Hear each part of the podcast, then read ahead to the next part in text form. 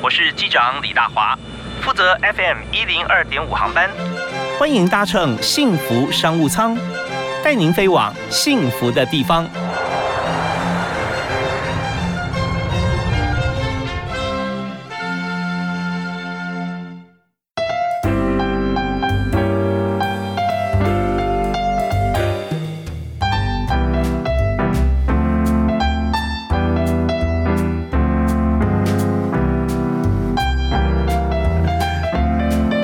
听众朋友，大家好，非常欢迎您锁定我的频道啊，收听幸福电台 FM 一点二点五，每天下午五点到六点为您播出的幸福商务舱，我是李大华。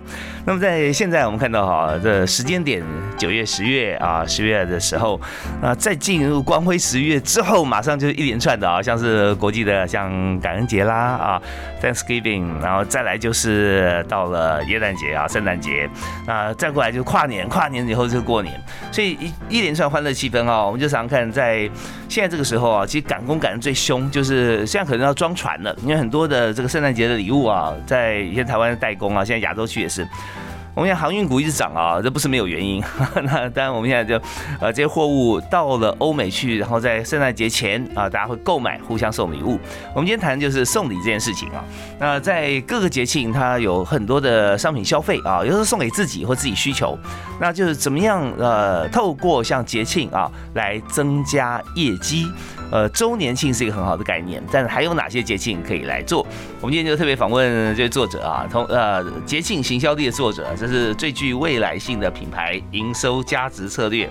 王福凯，嗨，福凯兄好，哎，各位听众主持人好，大家好，是我跟大家介绍一下王福凯先生啊，他是中华品牌再造协会的理事长，同时也是啊凯艺品牌整合行销管理顾问公司的负责人啊，就公司的总顾问，呃，中华整合行销传播协会的荣誉理事长，荣誉理事长表示创会的，对，是。对，然后再来就是品牌再造学院院长啊，那在这过程当中，他有写了很多的文章，有许多产出哈，podcast 啊，然后上很多节目，像呃，这是我们在幸福商。常啊，第二次来访问这个王理事长啊，那他呃在联合报、数位时代啊，还有很多地方都有文章产出。国立台中教育大学文化大学呃助理教授及专业的老师啊。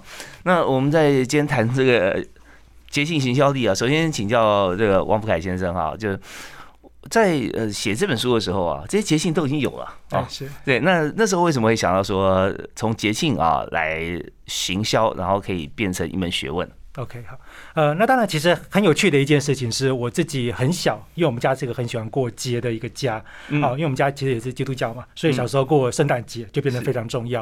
可是另外一个是因为我们也是华人，好，所以过农历新年。好，除了这两个之外呢，我们就开始造了每个人的生日，所以每逢生日一定要去吃饭。大概是十几年的一个过程，就是啊，时间到了要吃饭，要过节，然后呢，接下来就准备下一个节庆。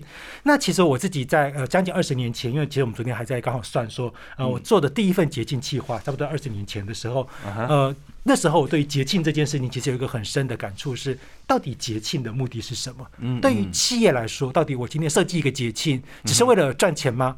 还是其实有一个更好的一个连接，可以对消费者？是，也就是说，产品公司跟消费者连接的愿景。是是。那当然，对于消费者来说，我们常常在讲消费者分析嘛，市场调查。嗯。那谁想过节？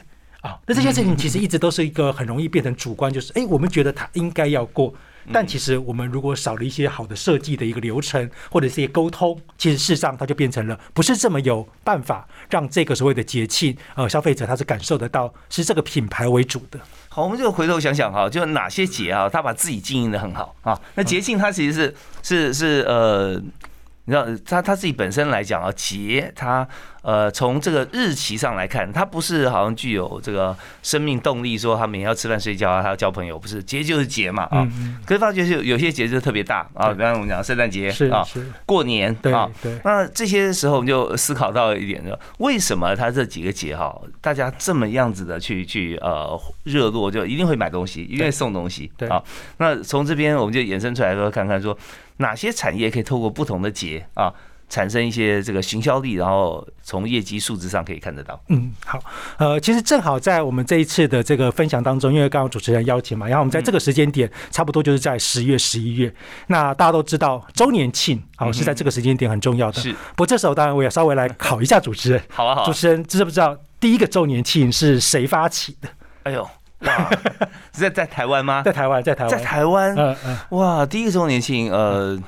我真的真的没有考究过啊，没关系。第一个发起的主持人不知道没关系啊，猜猜看多久了？这个历史从开始有这个周年庆大概多久了？呃，那我想想看啊，可能三十年吧。啊，OK，好。其实呢，在民国的六十七年的时候，永琪百货那时候它三周年，南京东路，对对对对，它 三周年。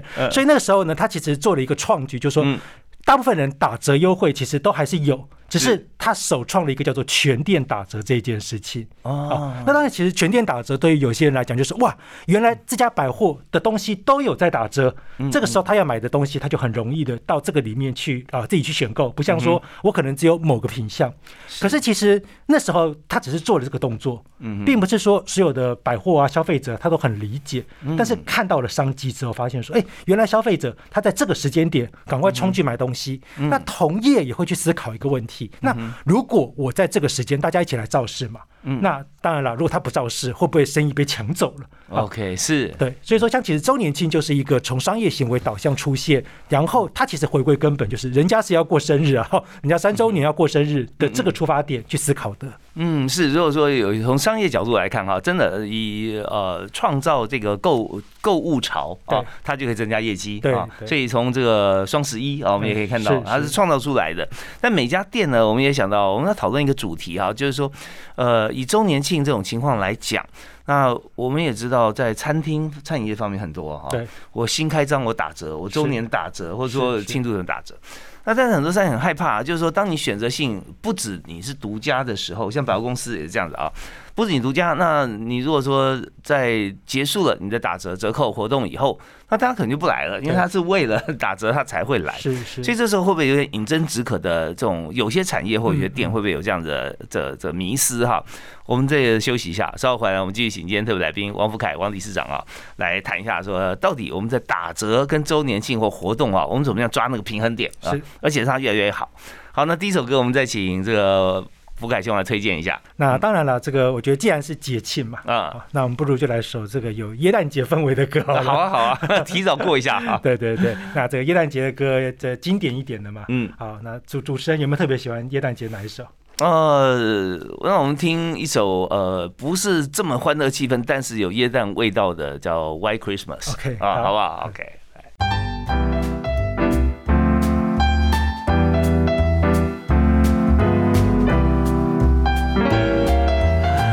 也提早进入这个圣诞节的气氛啊，Y Christmas 非常经典的歌曲啊。那选这首歌是因为我们今天谈到节庆嘛，所以汪福凯呃。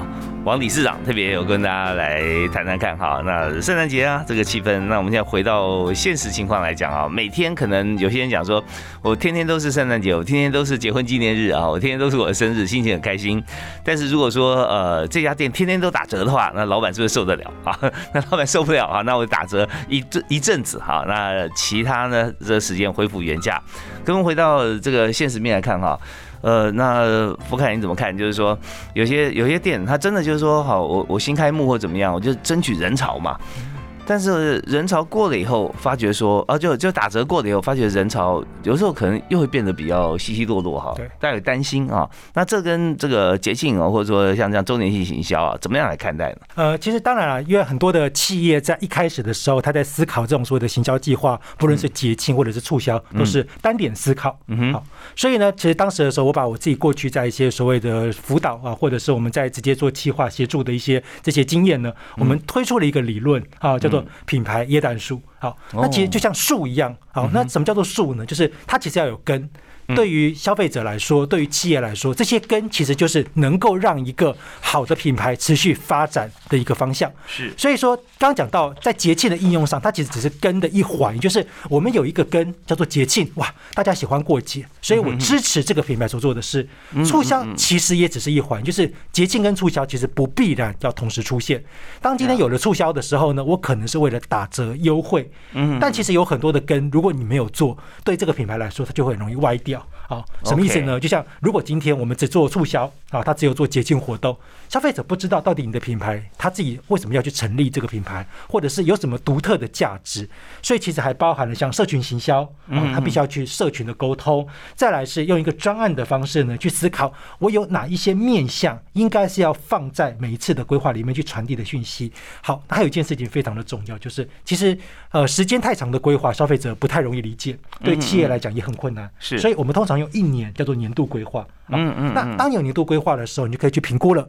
我这一年有什么时候，其实要告诉消费者，我这个品牌在做什么。但是它不是考量到任何的促销节气，也就是说，这个行销哈、促销哈，它是有节奏的。对，没错，它是一波接一波哈。那这边中间哈，呃，每个人看的不一样哦。对。呃，专案人员看的就是说，我看一波一波的话，我看其他公司啊或怎么样，这个客人是不是可以过来？那员工看说，我一波一波我要做哪些现场的布置？对。老板看着我一波加一波，我是数字往上走还是数字往下掉，对不对啊？所以把这好几方面，当然你看还可以有更多的啊，就光是这三方面哈，我们要把它都拢在一起，变成一个正数啊。新明举个例子来谈，OK 啊，哪一家产业哈？那呃，他如果透过这个品牌行呃这个行销，就是说这个圣诞树哈，那我们怎么样来进行？OK，好，呃，其实我自己很喜欢举，就是我自己曾经经历过的一个产业啊，就是我们讲到的书店。好书本。是。好，那其实当然对于很多消费者来说，其实买书这件事情是有周期的。嗯，好，例如说学生要开学前，啊，学期要开学前，他会买书，但是这个买书他并不会有情感的层面的投入。他比如说啊，我我这好想要买我的教科书，这个怪怪的啊。是，但是呢，我必须要买，对，必须要买。对，好。但是反过来讲，其实我们都知道，在国际书展的时候，就是二月的时候，大家过年其实也很怕说，哎，我们要碰到亲戚，要碰到朋友，没有话题可以分享。好，所以他会碰到第一个时间点，就是我透过了阅读，透过了学习。好，所以书店业会在这个时候，像配合国际书展，做一个大的节庆。不一定是这个样子，对，但它其实会有一个带动的机会。那其实第二个时间点就很有趣了，呃，它反而是比较多是上班族啊，这个在我们以前规划有一个很特殊的经验是，大概在六七月。为什么呢？那时候其实学生啊，他虽然说差不多学期结束了，结束，对他其实要转职。嗯，那有很多的这个上班族，他其实也想转职。哦，那相信主持人过去在那个就是我们讲到就职的人力银行非常专业嘛，对，很多的时候面试会问一个问题，嗯，你最近读了什么书？啊，那这时候其实对消费者来说，消费者会有点慌。他说：“我我怎么知道我最近读了什么书？有跟没读什么书？” 对对对，所以他反而会愿意去阅读。好，那当然，他有的人本来就购买习惯，所以其实像成品金石堂，其实在六七月份，他们很喜欢去做，包含的像晒书节啊，哦，像以前我们规划过金石大学堂啊，嗯，它其实都有类似的概念，就是 OK 目标对象。不再是单纯的学生啊，或者是那种为了这个所谓的氛围而买的，而是他可能也有商业导向。嗯，好，所以说其实像这就是一个节奏，就是大家都讲书书店业啊，或者是图书业，好像似乎比较辛苦。其实它有它的高峰时间啊，能够掌握它，其实还是一样的，可以获得不错的利益在。是，那以书店来讲哈，他自己本身来说，他可以掌握说他的客群啊，或者说进来读的书，他他第一眼看到，就像超商一样哈，你在这个结账台前面啊，你放什么商品，大家可以看到，所以。进入书店之前，他会有个特别规划、计划的一个专区嘛？对。那这些进来的都都可以了解啊，引起大家兴趣。但怎么样对那种呃长久没有到书店的，毕业之后没有买教科书就没有去书店的人哈？那他是不是现在透过一些数位的工具哈，可以来把像这样的讯息哈，就 reach 到这些他客户隐形的客户上面？是。呃，那当然，其实对于很多的品牌，尤其是应用做数位沟通的时候呢，节庆是一个很好的议题。所以有的时候我们都会误会说，哎，我们做了一个促销方案，然后放在社群上面，它怎么没效？那是因为社群的阅读者他必须要累积，我先了解一下嘛，你为什么要设计这个方案？哎，这个方案有没有什么有趣的活动我可以参与？消费者达到一个沟通之后，他可能就进一步的说，我想要去买这本书，有没有连接线上？或者是我刻意再把你导回实体通路去，哎，可能这个作者办一个签书会，啊，到了签书会现场的时候，哇，那个氛围出现了。虽然疫情，今年签书会少很多，是。对，但是其实我们相信以后还是会有很多作者会回来嘛，嗯嗯，所以从实体再到虚拟，然后呢，社群的一个沟通去带动了消费者，最后当然就我们讲到的这个工具的结果要能够赚到钱嘛。OK，好，那呃，当然在数位行销方面哈，我们也可以在今天看有机会的话，再请这个王福凯老师来谈一下，因为这是他的专场。那稍后回来呢，我把这一段还没我们还没提完呢，还没提到的啊，就是说这个行销树啊，呃，椰蛋树啊，它的根部啊、主干跟枝叶该怎么长啊？再举几个例子让大家了解。好，我休息下，马上回来。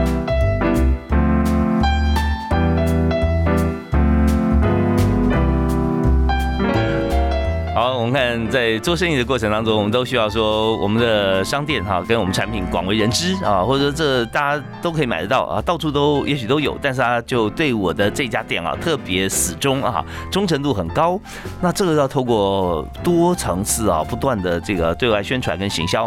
那我们今天就请到一位品牌行销大师王福凯理事长哈，在我们节目现场跟大家来谈这个话题。嗨，福凯好，主持人好，各位听众大家好。对这本呢最具未来性的品牌营收。价值策略，也就是节庆行销力啊。那我们刚刚从周年庆开始谈起，但这里面我看你写的节庆哇多了哈，是 大概算起来有有有有。几十上百哈，上百以上，上百以上哈。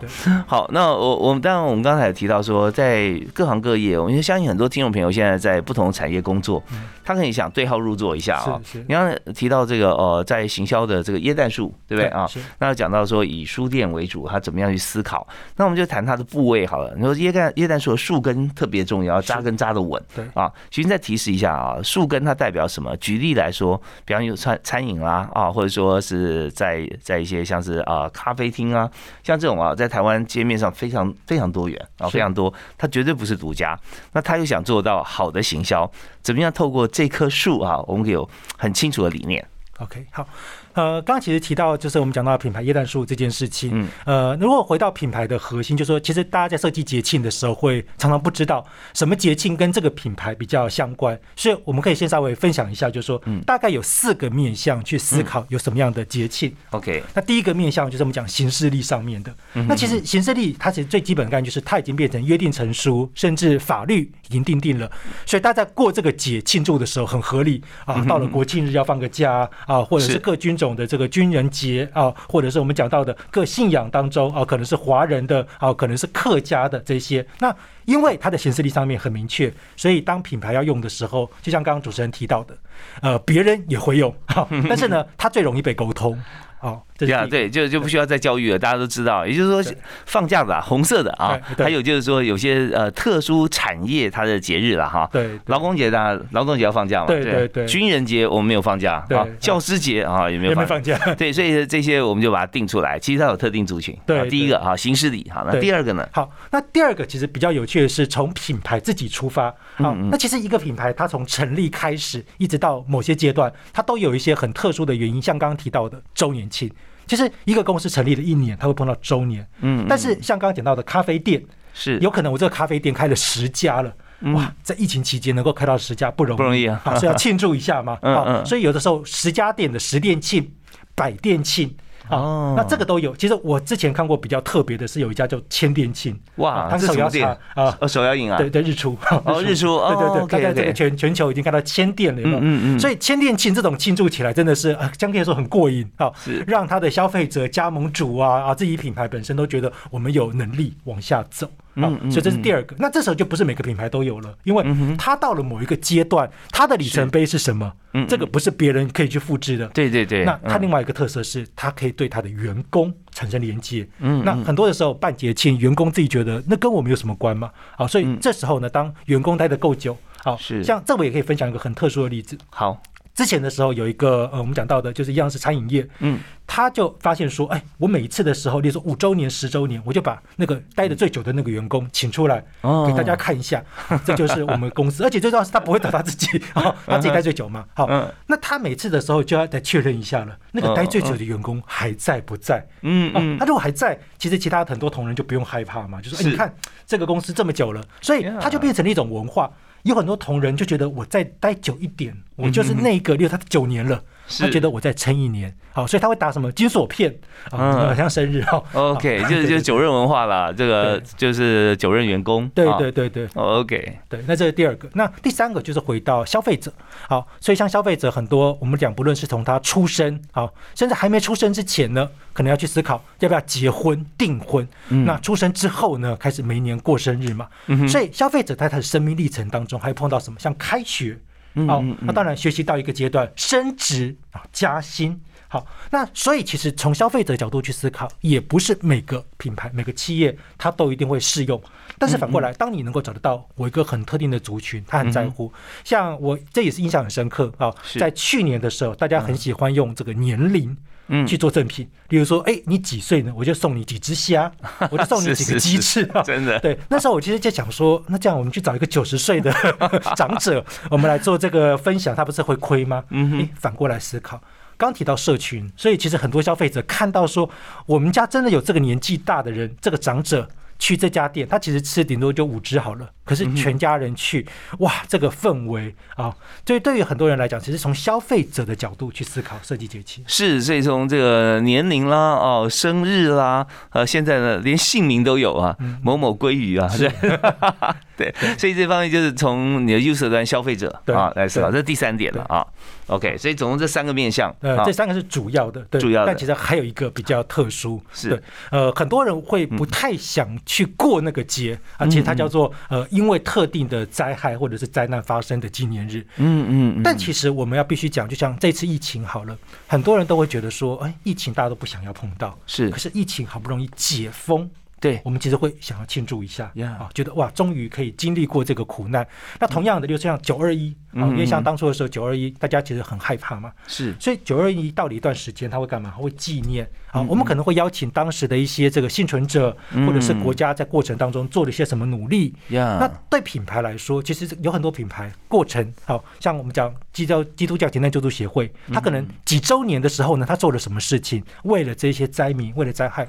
虽然我们不能说他。它是一个单纯的节庆，但是我们必须要说，再反过来讲，大家经历过了一些这种所谓的比较痛苦的回忆啊，台风啊，啊下大雨啊，啊或者是说我们刚讲地震，嗯，他经历了这样的一个灾害，甚至疫情，我们回头来纪念他。所以像其实世界各国，它基本上很多会过所谓的二战。一战的纪念日其实也都是这个逻辑呀，就是说这这方面啊，就是呃给予温暖了啊。很多产业选择说在这样纪念日底下哈，我们不是欢乐气氛，但是我们是可以与大家呃共荣共存啊。或者说有有一点的跟这个天灾这种灾害啊，就历经波涛兄弟在啊，相似相似要泯恩仇哈。但那种恩仇不是可以这样用笑着去泯恩仇，但是我们就给予温暖啊。OK，我说这四点真的很重要，大家不要呃把可以把它记起来。形式地上的日期哈，还有自己品牌。的相关的生日周年庆，呃，两店庆、十店庆、千店庆啊，那九任员工的表扬，变企业文化，再就是消费者的方面啊，生日啊、年龄啦啊，还有名字啊，然后再就是最后这可以温暖的纪念日啊，记起来之后，我们就把自己的这个品牌的行销液氮树啊，给画出来了，是吧？在树上是也是一层一层，是吧？树根，然后这呃底层啊，然后树峰，那这些就可以做好我们的计划。我们这边休息一下，稍后回来我们再谈在台湾跟日本哈，还有哪些这个节庆它非常具有行销力啊。但是一般人其实撇开这个行销来讲，你可你可能会忘记它，但是一半的活动大家都记起来。嗯，好，我们休息一下，马上回来。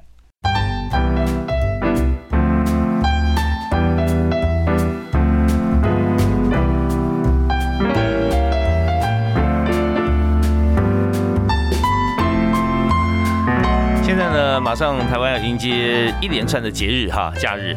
那当然很多朋友看说，嗯。哇，放假了啊！过节要放假了。那接着来就是说，我们要去哪里啊？再就是说，这个假我要送什么礼物啊？所以很多的消费行为就跟假期伴随而来，也就是过着不是一般正常平常 schedule 生活。那有些变化的时候，就会引起消费。那我们就特别针对像这样子的消费行为跟商机，请到品牌再造协会的理事长啊，呃，就是王福凯先生啊，王理事长王老师来节目和大家分享这本新书。最具未来性的品牌营收价值策略，节庆行销力啊。所以呃，福凯刚刚有提到说，我们现在哦来来看看啊这些这些呃每个品牌哈每家公司里面它会有几个面向去思考。那如果说透过现在哈，我们看日本，日本是一个很会行销的民族啊。那呃还有它的这个呃。一过节日啊，它就有很多商品出来，所以前面举几个例子啊，他们是怎么做的？OK，好，那其实呃，我自己对日本的熟悉度，其中有一个部分是动漫。好是动漫，但是另外一个其实就是我们讲到的烟花烟火。嗯嗯。那其实呢，他们到了夏天的时候，其实有很多的一些仪式会存在。那其中一个就是大家会去赏樱花啊，会去看烟火这件事情。那其实我们要讲，就是说从商机的考量来说，它就跟一个城市和所谓的多个企业的结合产生关联。其实台湾也很喜欢用所谓的城市的捷径行销去带动商业行为。嗯。那当然，像这个我们讲台东啊，有热气球节。是。那我们其实也会放烟火哦，在疫情之前。其实有很多烟火，像台北有一个是情人节在大道城啊。对。但是我们反观，我们看看日本在做这些事情的时候呢，他可能会先去思考：如果我今天我要去做这个烟花节、烟火节，那我的什么商业的产品做这件事情，它可以变成消费者会想买单的东西。嗯。所以呢，有的他可能就哎，我去参加活动过程里面的纪念品。扇子，有的是更进一步的。我是观光客，好不容易来了这里，我想带一个伴手礼，所以限定的包装、季节的包装。那再往下走，还有的东西是他刻意不卖给你，在当下的，他就只是让你看，让你喜欢。等到你回去的时候，你会干嘛？你会跟人家分享这件事情，因为他在做测试，他不会说我一次就把要卖的东西全部都卖给你，他可能说，哎，这个是一个限量的东西，但是很抱歉，我现在只让你知道这一件事情。所以有时候我们去日本会看到一些很有趣的现象是。我们可以买到的东西，有的是只有当地啊，有有的是只有在线上才可以买啊，是那有的是只有线下可以买，有的是从包装、产品设计，有的是使用过程。那比较可惜的是，像我们自己本身，我们的台湾在做节庆，也有很多类似的思维，但是有时候你会觉得那个捷径跟它的周边或者是合作企业，好像关联性还可以再更高一些。好，这边做过整体设计的感觉，没错，对，像热气球节，我们之前去过，我们就想了。我们去那里确实可以体验一个很棒的热气球节，但是我们还可以带什么东西回去？是只是因为当地的伴手礼吗？还是说我们可以让我们对台东对热气球这件事情有更高的一个认知？那这个东西可以买，甚至我我就不不卖给你，我只让你看，等你过几年了啊，真的大家都觉得很想要了。我再可能用政府的资源去推出来，然后授权给地方企业，就像日本熊本熊这样的日本授权的模式，其实就蛮多的。哦，就是在日本当地你可以看到，但带不回家。哎，对对，他就告诉你说这是政府的啊，他做了一个布置物、宣传物。嗯，你等你想要的时候，他给你一段时间，可能酝酿一两年，他觉得这东西有商机了，我可能把它缩小。哦，或者说把它做一些精华的这个整理之后呢，再卖给你。好，这样这边牵涉到一个就是考验消费者的耐心啊。是啊，对，说你这钩子是不是真的勾得动？对，也就是说，在呃，为什么不不过一段时间再卖呢？为什么现场就直直接卖给你呢？因为他要赚一个机会财嘛。没错。对。那如果说今天回去以后，他看到除了熊本熊以外啊，那台湾还有黑熊啊，还有哪里啊？加拿大棕熊啊，对，那也有很多的可爱宠物啊，可可爱的这个填充玩具，他肯定忘记了熊本熊。嗯。那。所以它一定要有很多钩子埋起来，就是让你不时的会想到它。对，那中间它是不是还要做哪些事？是好，那当然这个就回到了我们刚刚讲到的，在这个品牌树啊，品牌椰蛋树的一个核心里面，就是你如何的做沟通。其实沟通有分两个，一个是数位沟通啊，一个是我们讲到传统的沟通。呃，传统的沟通其实还是很重要，就像不论是电视啊、广播啊，就是整合行销传播的能力。那我们常常会误会说，哎，好像似乎这个环境改变了。所以大家都只比较在乎数位，其实没有呃实体的氛围，或者是电视的广告，甚至有可能就是刚刚讲到的记者会、公关的举办，它其实还是很明显的对在消费者的记忆它是容易的。毕竟在看 FB 或者是看一些所谓的社群媒体的时候，他在看的目的不完全是为了去认识那个品牌，他只是被间接认识。可他看新闻不是，我想知道发生什么事情了。嗯嗯。结果一看，哎，有一个东西我好想要，这个节庆怎么好好玩？但我现在去不了，我就等。我可能等一年，我可能等两年，嗯，但有可能他突然之间就说，哦，那好，大家今年没有过到，我推出一个纪念品，喜欢的人可不可以买到？这个我想说，呃，除了节庆之外，有个很 类似的事情发生在前一阵子，就是奥运。哦，是是，那时候奥运选手从这个啊日本比赛回来嘛，对，啊，很多人就问了，那个奥运的吉祥物，嗯，请问哪里买？对，其实其实虽然说运动赛事不能算是呃标准的节庆，它具有那样的氛围，但是其实我们看到我们的人得牌了，哎，好想买。其实这也一样达到了这个沟通的效果，而且消费者也达到了购买的期望。OK，那中间哈这个过程里面，就是说当你接受这个资讯，到真的你想要的一些纪念商品啊，能够入手哈，这样过程里面，我们知道说这个沟通非常的绵密啊，就是你不能让他好像忘记了，或者让别人取代掉这个位置，replace 你之后啊，那要再回来很困难，你要把它打败，然后你才能站回来。所以在这边呢，就是呃，我们做任何企业就是一波加一波，然后中间就算没有这个商品出来。的话，我们也有讯息沟通，或者说呃讯息曝光、记者会之类的啊，所以这个熟悉度、呃温度一定要维持。好，那我们再休息一下，稍后回来呢，我们再谈有关于节庆方面啊，还有哪些魅力让各行各业都可以取用。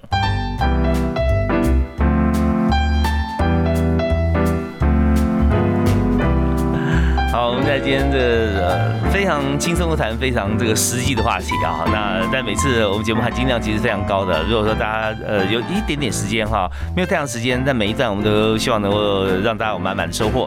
以今天来讲，我们谈的是品牌行销啊。那在品牌行销方面，我们若专讲品牌行销，写黑板啊，呃，看这个 PowerPoint 啊，那当然是很快。但是我们今天希望透过这个节庆行销的。这样子的影响力啊，从王福凯理事长的口中，能够让大家了解各行各业怎么样来透过不同的日子、特定的日期啊，来做好业绩啊。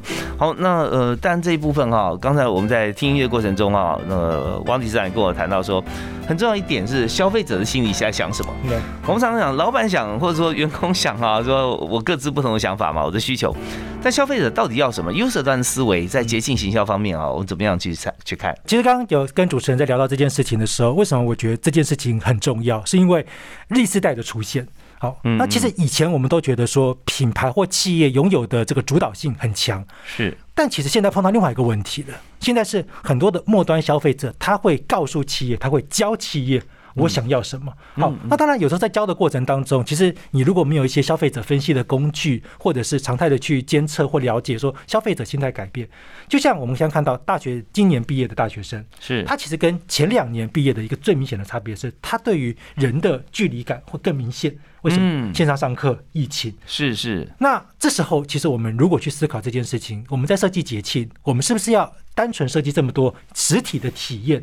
还是我们应该把更多的一些数位的体验的内容放进去，让这群人觉得说，其实我我就已经没有太多的兴趣去跟人参与了。是他买到的商品根本见根本不需要见到你啊，对，都是快递过来物流来，对不对啊？所以我们现在就是呃，品牌教育消费者这件事情，基本上第一个这个是困难的，对啊。那第二个就是说，既然是困难，你要少采取容易的方式，就是他所熟悉的方式。对对，那既然线上，所以现在很多的品牌它要做行销。就要用数位行销吧。对，嗯，对。那但其实这就是一个关键，就是说，大部分的品牌做到这就结束了。他觉得，哎，我就做一个线上的沟通。其实真正如果能够把这个节庆再说一话，就我们讲到节庆行销力的核心，它其实要能够去串联到，又让这一群人，他其实不是真的不想体验，他只是害怕跟人沟通。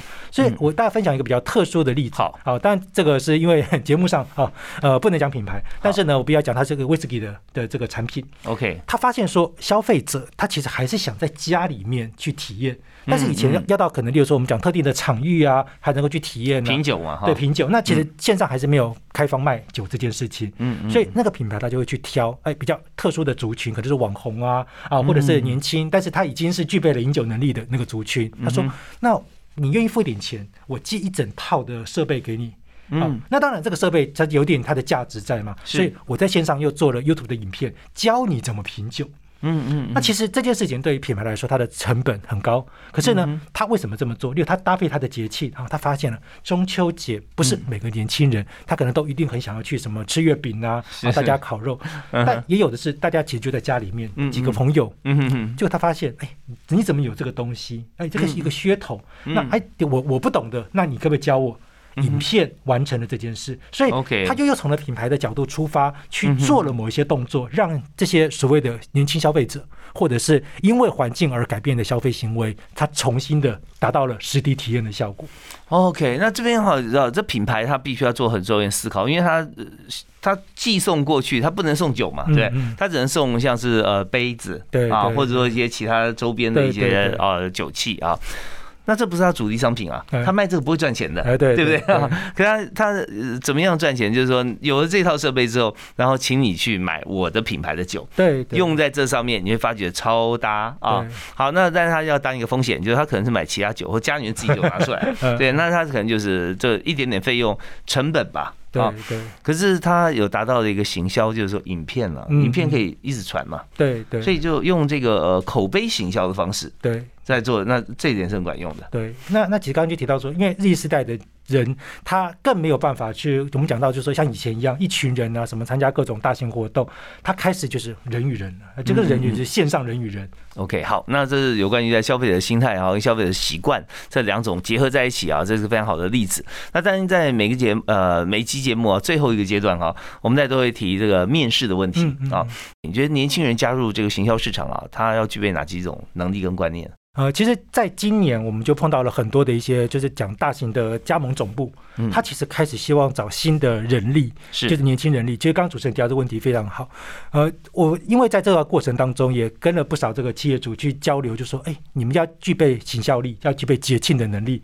其实他就很尴尬，他说：“其实我就这么多年了，都这样过。所以，如果是年轻的族群，或者是想转职的，当去面试的时候，主管问到说你对于行销有什么看法，或者是你对于这个所谓的新的媒体应用什么看法？其实第一个可以先把你自己所过的节和企业商机去做结合。”告诉老板，因为老板他需要的是一个有新想法的人进来嘛。是啊，所以这个是很多老板他其实碰到的问题。那现在年轻人不知道在过什么节啊？所以真的，其实这也是个问题啊。哈，那呃，会这样讲起来，表示我们不再年轻啊，跟 年轻人学习。呃，年轻人也就是我们指的现在十八、嗯，十七、十八啊，到大学毕业之前哈，二十二岁、二十三岁来看说大家重视什么。那么嗯，有的时候他是这个节哈不。不单只是说我们的形式力上解，对，他们心中会有一些制定的一些纪念日，对啊，那这个时候也可以创造很多商机。